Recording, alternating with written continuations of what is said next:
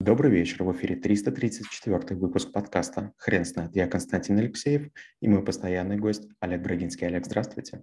Константин, добрый вечер. Хрен знает, что такое рецензирование, но мы попробуем разобраться. Олег, расскажите, пожалуйста, почему это навык? Рецензирование бывает разных видов, но мы в школе трэблшутеров используем наиболее такой ехидно-едкий вариант. Вариант первый – вы прочитываете книгу и потом пишете на нее рецензию. Книгу, научную статью, некую работу. И вы должны быть более-менее объективны для того, чтобы подчеркнуть сильные стороны, указать слабые, для того, чтобы у автора была возможность улучшиться, если он жив и вообще восприимчив к критике.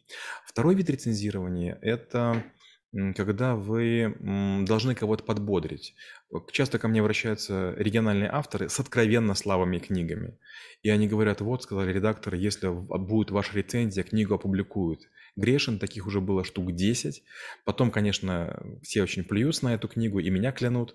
Но да, бывает такое, что рецензент, у которого хоть какое-то небольшое имя есть, он своим весом усиливает а, вот произведение, которое может быть далеко от идеала. Ну и последнее, рецензирование помогает в науке, в исследованиях в том случае, если автор начинает э, загоняться и притягивает за уши факты или настойчиво выкидывает некие выбросы, экстремумы из анализа для того, чтобы сильнее подтвердить свою теорию. Рецензенты – это люди, которые не должны позволять а, нарушать логику, способ изложения и вводить людей в заблуждение путем манипуляций.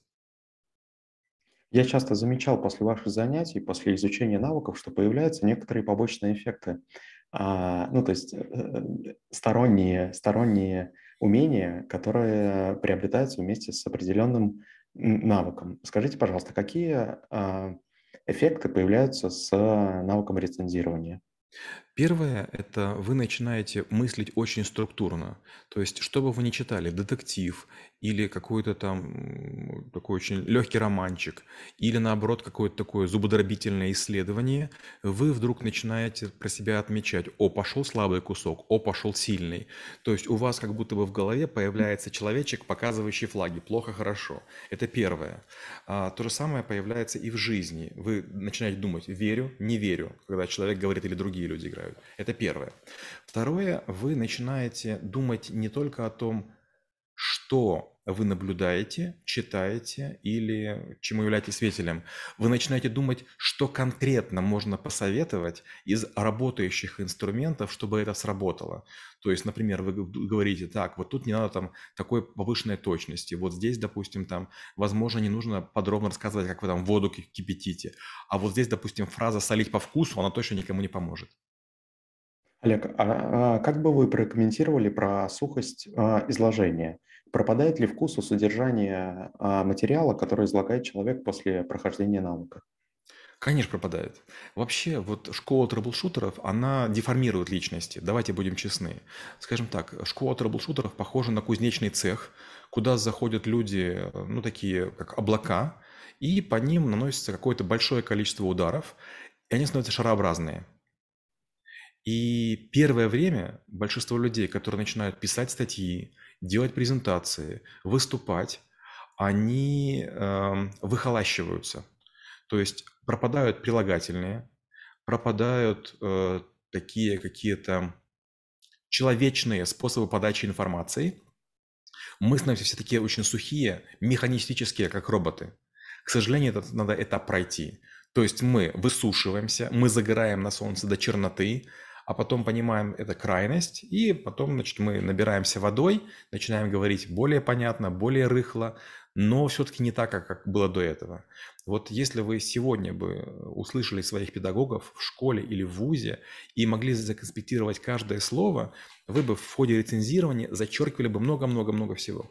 У нас учился один ученик, Андрей Пометун. Он, кажется, из города Пермь. Пермь, надеюсь, я не ошибаюсь, да. Кажется, вот. Пермь, да. Кажется, Пермь, да. У меня, кстати, на холодильнике надпись «Счастье не за горами», это из города Пермь. Вот, и он э, дал мне свою книгу почитать. Он такой был слегка беспардонный, представьте, я отдыхаю на Бале, он вдруг присылает, срочно, значит, книгу мне рецензируйте. Я убиваюсь и, значит, там ночью вычитываю книгу, и я сделал там, по-моему, 4000 правок красным. отрецензировал книгу и говорю, если вы хотите, чтобы книга была хорошая, исправьте. Мое удивление следующее. Вдруг выходит книга, и там почти ничего не исправлено. Конечно, на него жутко обиделся, и я вообще не понял, зачем он это делал. Но в целом рецензирование, оно приводит к тому, что вы начинаете очень жестко фильтровать то, что вы наблюдаете. И это приводит к тому, что вы как будто бы на стороже. Вы становитесь параноидальны, с одной стороны. А с другой стороны, вы становитесь практичны. Вот, допустим, такая была история, на днях была публикация с одним из учеников, и Данил очень плохо оценил эту статью. Он говорит, слабая. Я говорю, Данил, ты понимаешь, я тоже понимаю, что слабая, но это стадия ученика.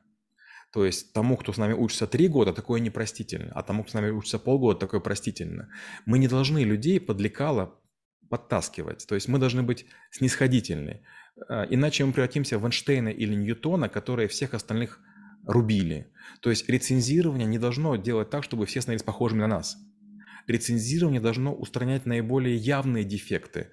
То есть мы, допустим, на полградуса поднимаем температуру, но не пытаемся все закипятить.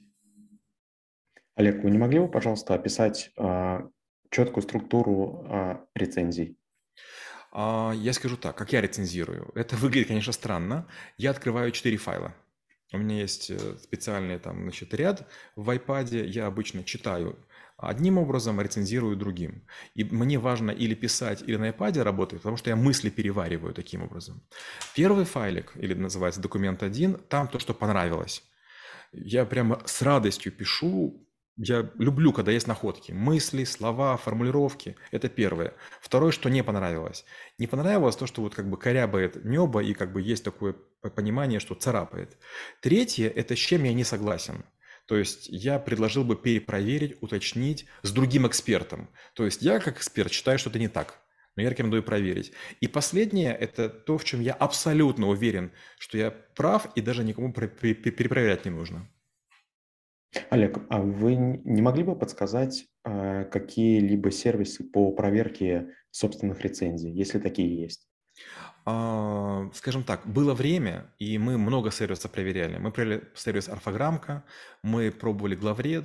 А, они позволяют сделать текст более грамотным или таким более инфостильным, но в какой-то момент времени мы поняли, что наш копирайтинг гораздо круче.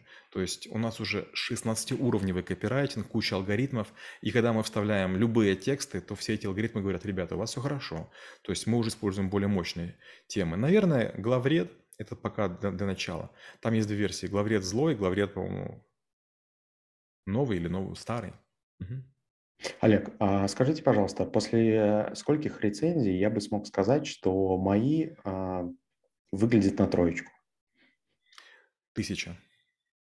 Я прочел за последние семь лет около трех тысяч книг, рецензии сделал примерно на 1100, и где-то уже на 970 я уже научился более-менее адекватно оценивать автора.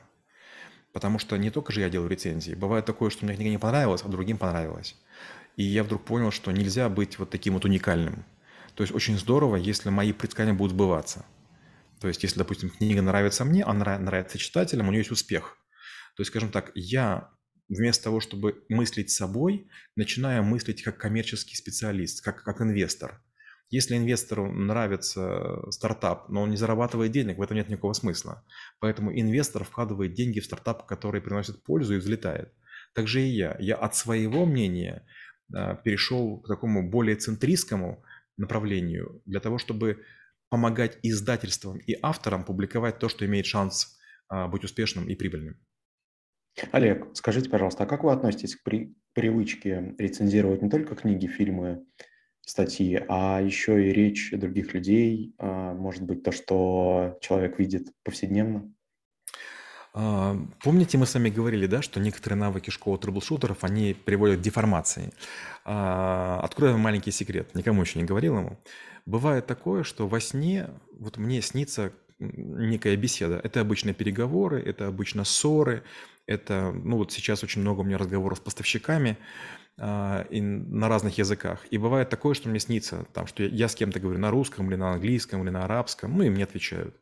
Вы не поверите, Я прямо во сне как будто бы отделяюсь сам от себя и начинаю сам себе писать рецензию, что не так.